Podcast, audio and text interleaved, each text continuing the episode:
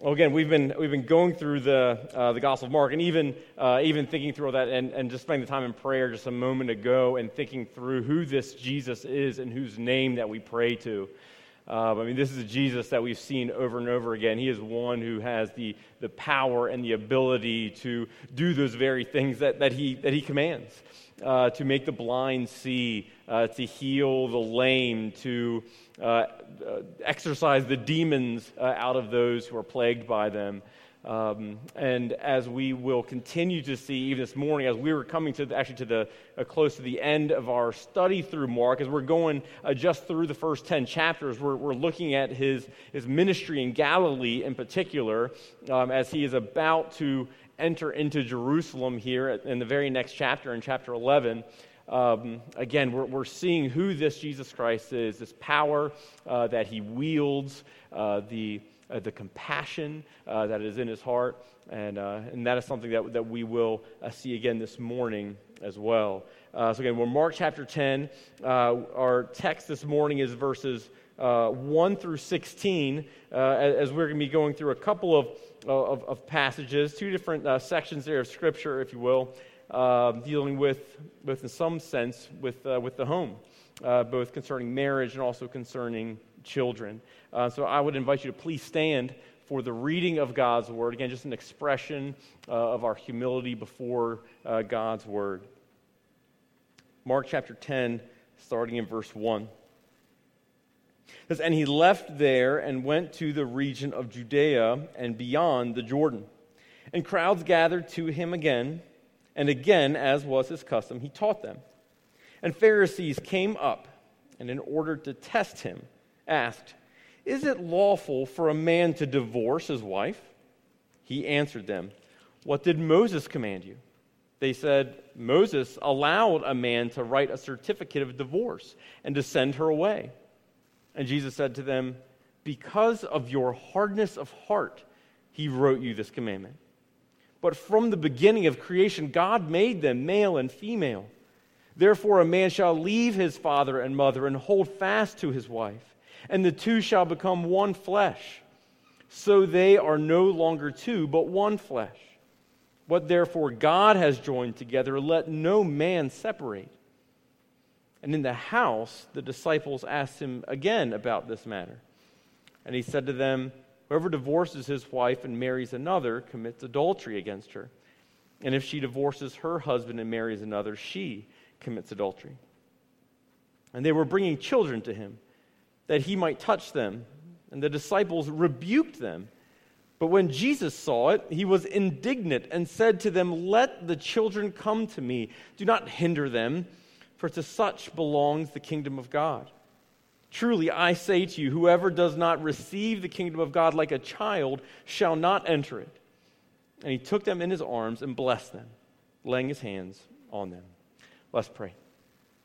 Our gracious Heavenly Father, uh, Lord, we see uh, the wisdom and the instruction and the tenderness of our Savior in these words. Uh, Lord, his zeal for for marriage and for purity. Uh, yet, Lord, as well, also the, the tenderness that He has uh, concerning young children.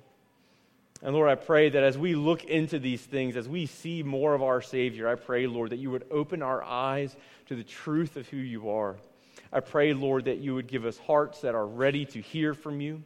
I pray, Lord, that whatever distractions we may have, Lord, whatever voices from, uh, from the world, from our flesh, uh, Lord, from outside that are, are seeking to uh, orient us away from your word. God, I pray you would remove them and that you would keep our eyes fixed on Jesus Christ.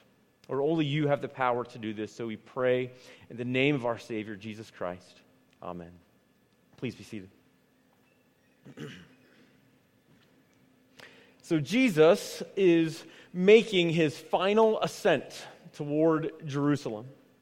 He is heading toward the cross, toward that place that he knows means suffering, uh, what means rejection. He is heading toward the place, though, which means for you and for me, it means for us the victory and the forgiveness of sins as we or even think about all that the cross means.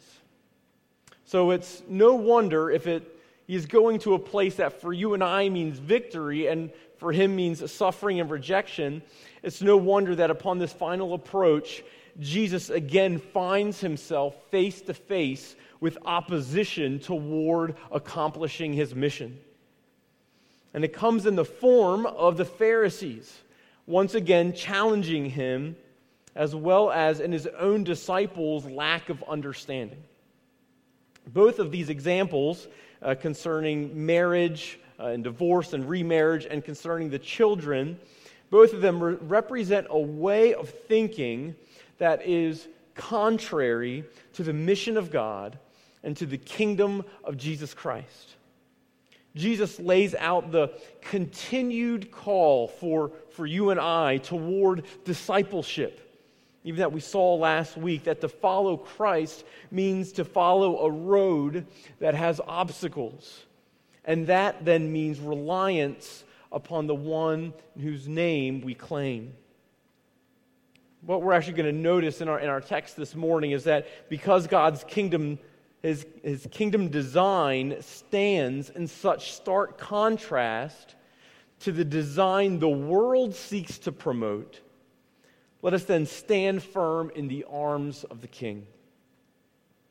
The first way we see this contrast in design concerns marriage and the unity which is stressed in this relationship there are a number of challenges that we are faced with this morning as we see this topic of divorce and remarriage. Number one is how many directions we could simply go in this morning. Uh, we could spend time this morning talking about uh, God's hatred of divorce, which he makes plain in Malachi 2. We could go a, a, different direction and talk about all the, the pain and the abuse which has been experienced in the name of staying in a marriage. And to talk about the healing which God offers and the forgiveness which is readily available. Countless other directions we could go in, but that is not the direction that our text takes us. And we simply cannot cover every issue in one sermon. The second challenge is that there are so many nuanced situations when it comes to divorce which don't lend themselves to easy answers. Many of you are probably sitting here listening for answers to questions like Was my divorce acceptable? Was my parents' divorce appropriate? Is my friend free to remarry? So many unique scenarios makes wisdom all the more needed when navigating through such a minefield as this one. The answer is not to simply turn a blind eye toward the issue, which churches have done more times than they ought, but to hear from the Lord and apply what He has said especially his desire for unity in marriage. The first thing I want us to, to, to look at as, as we're looking into these things is the, the context, which is actually so important in this passage uh, concerning Jesus' remarks. Where is he coming from? Why is he going in this direction? What is it that the Pharisees are really trying to do? It's the first thing that we notice here this, this design for unity there is this culture of division into which this, this testing, into which this conversation, if you will, is taking place. See, the intention of the Pharisees is made clear. They are trying to trap Jesus into giving an answer that would either cause him to sin or to be stumped or to get into trouble. The clarity of their question is more obvious, actually, from Matthew's account, uh, which he likewise uh, records this encounter with the Pharisees. When they ask in Matthew 19:3 if it is allowable for a man to divorce his wife, quote, for any reason.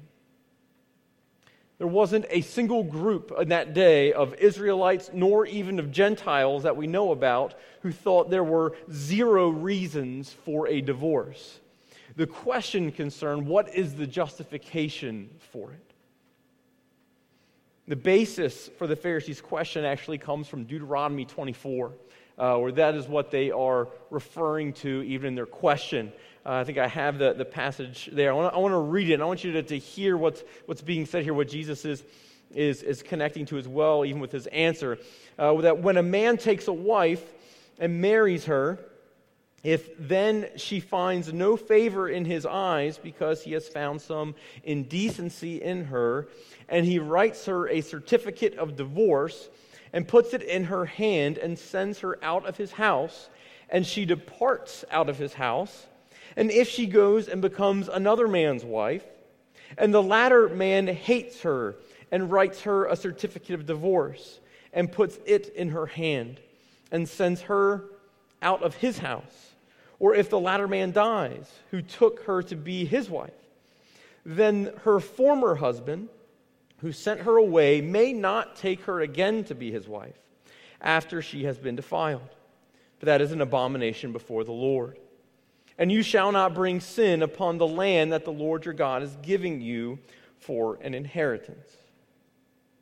Now, the purpose of this passage, of, of what is really going on that, that Moses is, is writing about in this law, uh, was in order for husbands to be sure that they provided a certificate of divorce for their wives, their now divorced wives.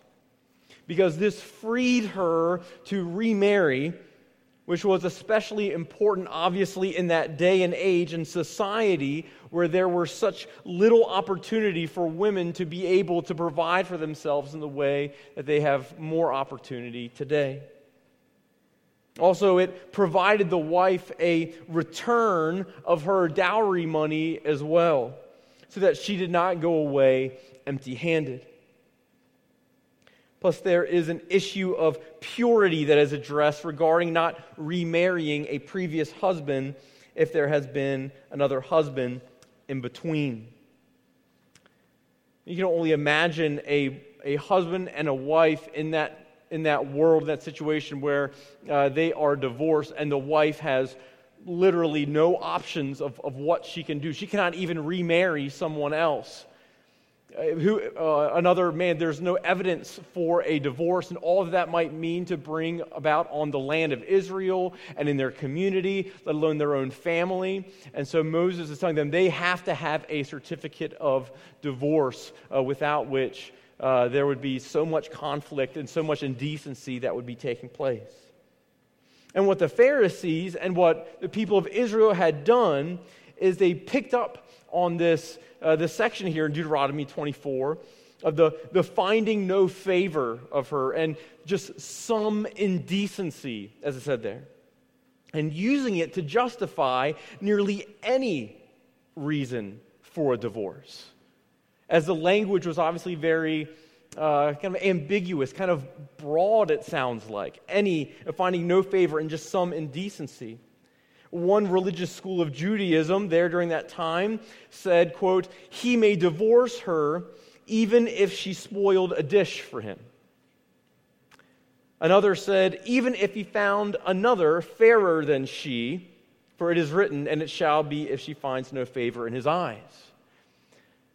So it was allowable by some of these schools of thought within Judaism that you could divorce your wife for just about any reason a spoiled dish, simply someone else that I like more, that I would rather have as my wife. You could divorce your wife for those reasons. Any reason is the context that is going on.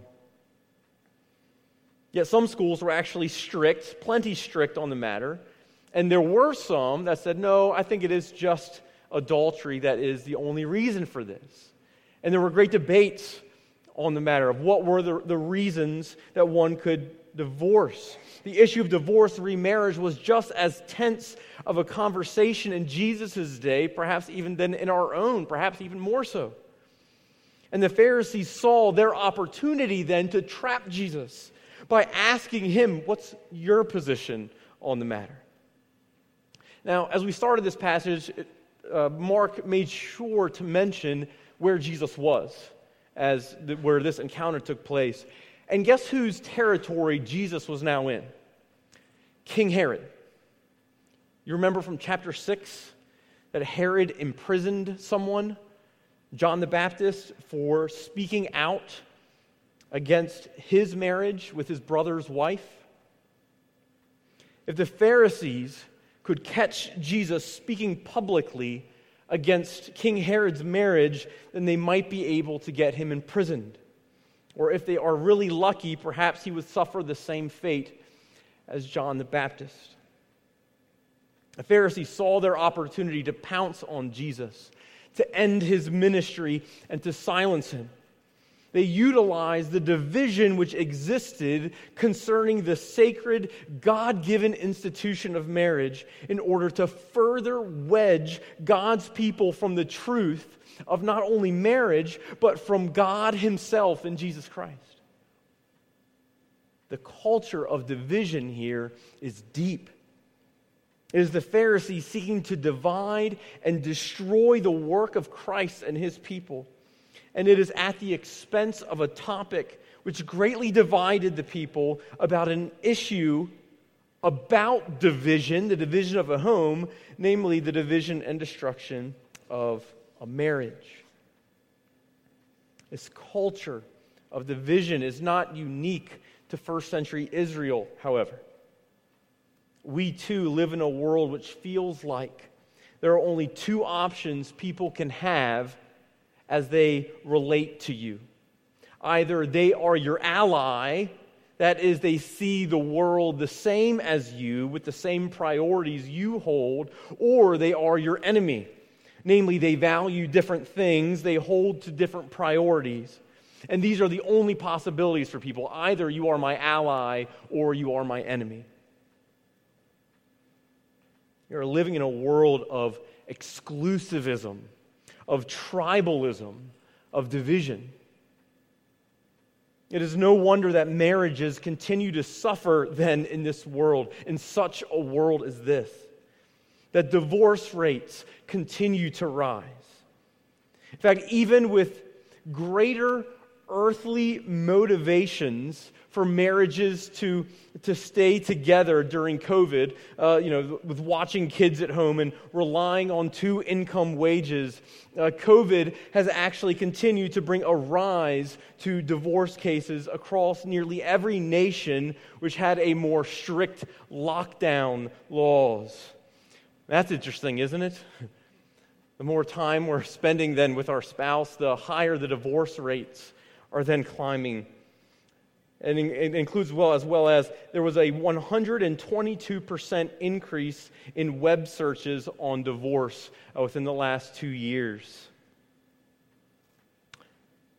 In fact, the dangers for divorce seem to never be higher.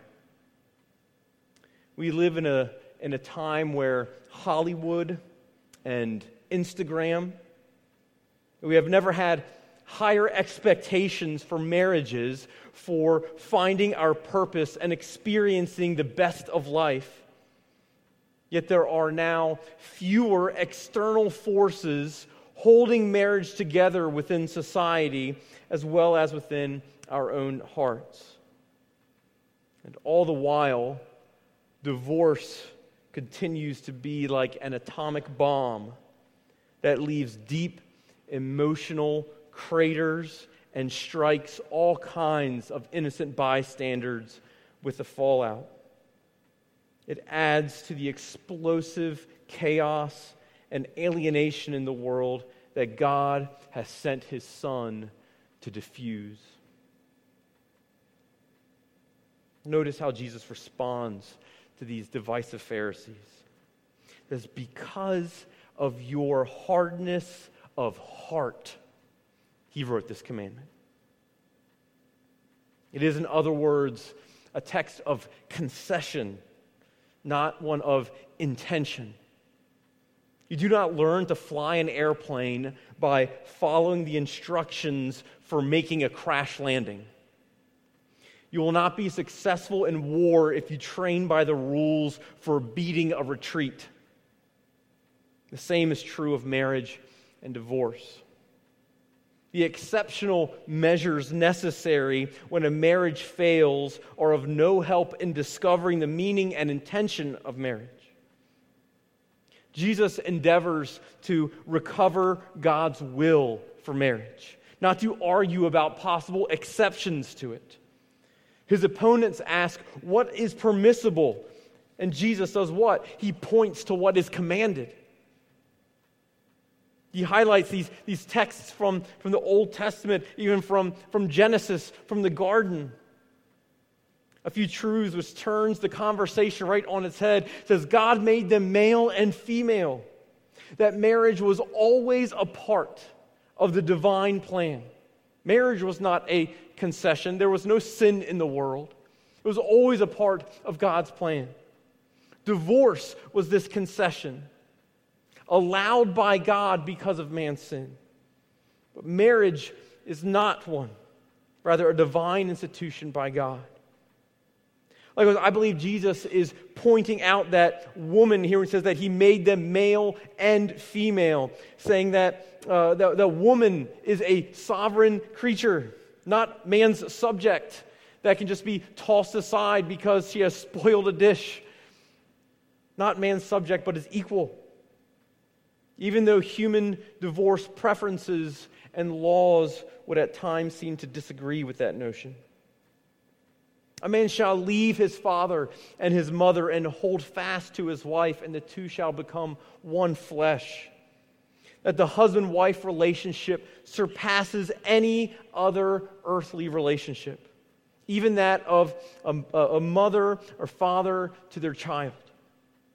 Marriage is theological, it communicates something to us about God, the love which Christ has for his church. That we are a new creation, no longer ourselves, but now one flesh. And he says, What God has joined together, let no man tear asunder.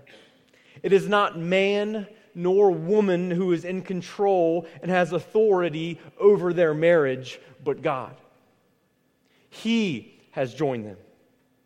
So then let us not divide that which has been joined by God. The Pharisees needed to discover what God desired, not what Moses permitted. How dramatically would they and us have their view of divorce altered if we really believed these truths about marriage? See, the wisdom of Jesus is incredible. He tells the Pharisees precisely what they needed to hear and does not undermine either the authority of the Torah nor does he get trapped into the Pharisees' plan. Yet at the same time, he then goes into the house with the disciples and clarifies the biblical position on divorce. In a culture which practically lives in a no fault divorce world, Jesus' words must have been startling. One writer, he likened it to anyone who sells his car and buys another is then guilty of theft, by what Jesus is here saying. When he says there that whoever divorces his wife and marries another commits adultery against her. Just like on the Sermon on the Mount, when Jesus clarifies there what murder and adultery really are, that they are matters of the heart, you know, they, they felt that maybe Jesus was going to go lax on the law of God, but Jesus says, No, I'm not lax on the law of God. I'm going to clarify it for you and show you that it is actually a, a commanding you to do something far greater than you even ever understood. Christ clarifies and tells us that God is more zealous for his holiness than we could possibly imagine. And the Apostle Paul, he picks up on this in 1 Corinthians 7 and describes how not just merely um, uh, that, that is not just merely adultery, but that abandonment of an unbelieving spouse is also grounds for divorce. And this is then where the, the justification for, for divorcing an abusive spouse comes in, one whom we are able to consider as an unbeliever if unrepentant. Again, this is not God's design, it is not his plan. However, God, in his absolute mercy, allows us to not endure the full brunt of the consequences of making vows with a sinner. He gives us a way out if there is infidelity or abandonment in His mercy. God knows your lowly estate. He knows the troubles that plague you. He knows what it is like to live in a world filled with sinners. He knows what it is like to live in a world whose desire is for your destruction, not your good. And He even knows the sin that fills your heart and drives you away from the Lord and from His best. He knows it because He laid it upon His Son at the cross, who paid it in full. God's kingdom and the path of discipleship, it's not one of, of division, it's one of unity, and it's one of faithfulness. But as Jesus also shows us, it's one of dependence. That the kingdom of God is designed for dependence. Look there again with me in verse 13. Because then they were bringing children to him that he might touch them, and the disciples rebuked them. But when Jesus saw it, he was indignant and said to them, Let the children come to me, do not hinder them, for to such belongs the kingdom of God. Truly I say to you, whoever does not receive the kingdom of God like a child shall not enter it. And he took them in his arms and blessed them, laying his hands on them. Remember, Israel was an agrarian society. They had a culture of producing, productivity. They cultivated the land for wheat and barley. There were vineyards for grapes and orchards for olive trees. The people worked by the sweat of their brow. The disciples contributed to this society as fishermen who could sell their catch to provide for their families. The culture valued wisdom and knowledge, especially as it pertained to the Mosaic Law. This is why people like the Pharisees and the Sadducees were able to rise to such prominence. Women had a difficult time in the town square, but perhaps none were seen so low in this society, perhaps apart from a leper, as a child. They contributed to this society nothing. They were, in their minds, a leech upon society.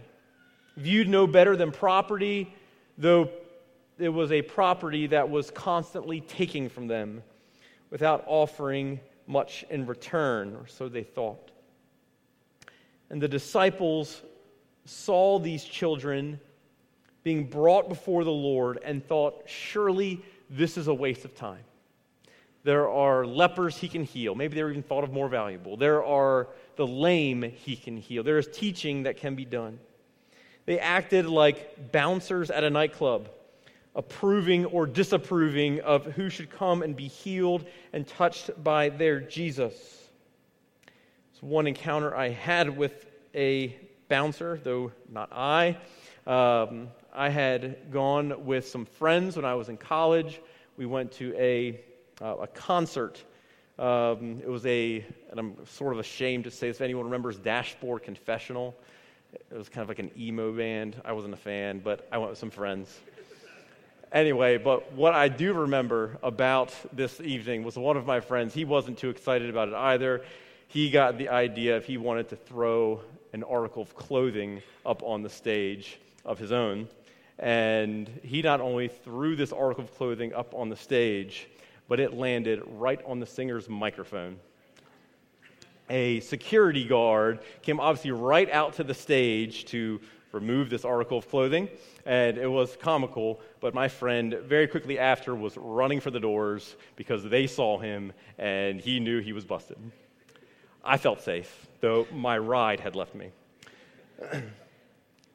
the disciples are here acting as these bouncers, saying, Nope, can't come too close.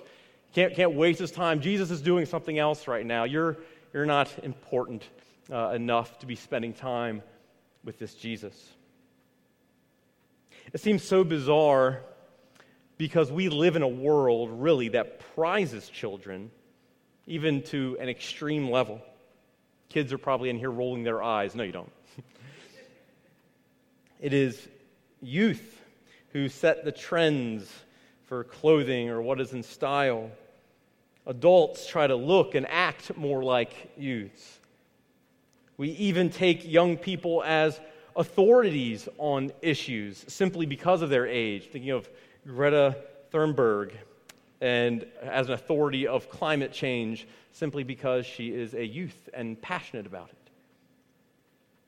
However, we also, though, do have an obsession with productivity at the same time. Those that are the most successful are those who produce the most. Who is the best worker? The one who puts out the most sales or has the most production. How do you assess how well your child is doing in school? Well, they are putting out good grades. And I see the production of them working hard, of even the time that they put in. Well, I put in six hours of homework, so it was a, it was a good day. Or even there, there's something value, valuable within the workplace of the more time you put in equals the better worker you are, the more successful than, than that you should be. And, and while there's some, some overlap between those, those two things, it's this, this heightened view of just productivity and, and producing things, production. But these aren't necessarily bad things. They are ingrained in us because this is how society works. We're a capitalist nation, right? But that is what makes Jesus' words, though, all the more amazing. Look at what he says to these disciples. It says there to begin with, as they were bringing them to him that he might touch them, the disciples, uh, that he, the disciples then rebuked him. They rebuked Jesus. And that same word actually rebuke, if you just look over one page to the left to Mark 8:33, here is where Jesus, the same word, rebukes Peter. After Jesus has said that he's going to suffer and die, Jesus rebukes Peter by saying, Get behind me, Satan, for you are not setting your mind on the things of God, but on the things of man. Jesus, in effect, was calling Peter, I mean, doing the will of Satan in what he was saying. He rebukes him. And that same word is used to describe what the disciples are doing to these children. You know, Jesus, get behind me, Satan. Who knows what the disciples are saying, but I don't think it's, it's anything too kind. Perhaps even some colorful language. And what this does to Jesus as he sees the disciples responding so harshly says he was indignant. This word, it means to arouse to anger. It's like to, to vent oneself. You have this anger inside of you, that, that which maybe we have a tendency of just kind of brooding over something, and then it just kind of goes out, just kind of vomits up everywhere and there's a whole wake of destruction in our path. That's the idea with indignant, is that anger that was welling inside, it comes bursting out. Think about the anger that was within Jesus, seeing the disciples doing this. Jesus saw their mistreatment and saw not only their value concerning this world, but their value concerning spiritual truths, which we all need to know and understand. And ultimately, what Jesus is conveying through these children is the virtue of helplessness.